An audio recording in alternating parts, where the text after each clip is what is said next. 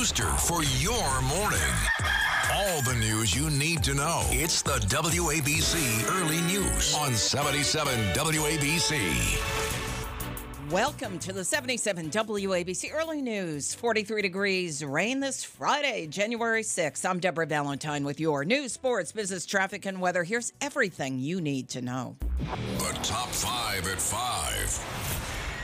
Everyone's really nice to everybody, so the fact that this is happening is crazy. Two Newark, New Jersey police officers stabbed the suspects in custody. New York City hospitals have begun to shift patients as an impending nurses' strike looms. President Biden says the U.S. will immediately begin turning away illegal immigrants from Nicaragua, Cuba, and Haiti at the U.S. Mexico border. Well, there's a possible deal on the table which may give Kevin McCarthy the votes he needs to become Speaker of the U.S. House of Representatives. Buffalo Bills safety Damar Hamlin's first question when he awoke following his cardiac arrest who won the game? Two Newark, New Jersey police officers responding to a domestic violence call on Dr. Martin Luther King Jr. Boulevard last night stabbed. Both officers are in stable condition at University Hospital this morning. A witness spoke to CBS News. Everyone's really nice to everybody, so the fact that this is happening is crazy because I've never had any issues. A suspect was taken into custody at the scene without any further incident. He has been charged, according to police, with attempted murder. The stabbing remains under investigation. A few other details have been released so far. The two officers, though, are expected to make a full recovery.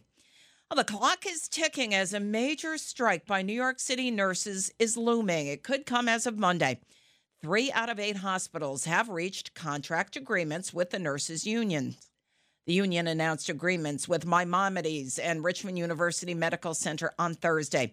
A tentative deal was also previously reached with New York Presbyterian. Negotiations continue with five more hospitals as nurses push for improved working conditions. One issue is staffing levels. Here's what one nurse had to say.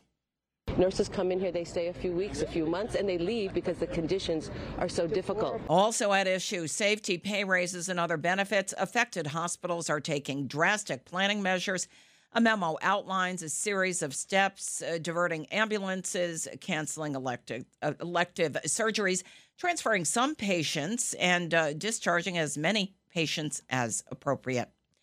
President Joe Biden said on Thursday the U.S. would immediately start turning away Cubans, Haitians, and Nicaraguans who cross the border from Mexico illegally. It's the president's boldest move yet to confront the record number of migrants that are crossing the U.S. Mexico border. Biden made the announcement just days before Sunday's planned visit to El Paso, Texas. On Sunday, his first trip to the southern border as president, and from there, he will travel on to Mexico City to meet with North American leaders on Monday and Tuesday.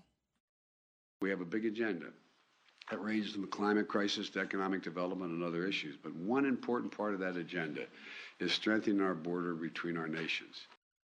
Homeland Security officials said they would begin denying asylum to those who circumvent legal pathways and do not first ask for asylum in the country as they travel through en route to the U.S. After 11 failed votes, there is no Speaker of the U.S. House of Representatives just yet. California Republican Congressman Kevin McCarthy, though maybe nearing the 218 votes he needs, some progress has been reported. But 20 naysayers, the Never Kevin group, are holding things up Representative Andy Biggs of Arizona stayed strong in his resolve to vote against McCarthy, speaking against those who have criticized him. You know what it is? It's not dysfunction and it's not imperiling. What it is is the exchange of ideas, an expression of support for people you want to be your leader in the next Congress. Meanwhile, Florida Representative Matt Gaetz threw out yet another new name in the fold yesterday. Gaetz. Donald John Trump. Agreement may not come today. Some Republican members can't be in town today or over the weekend.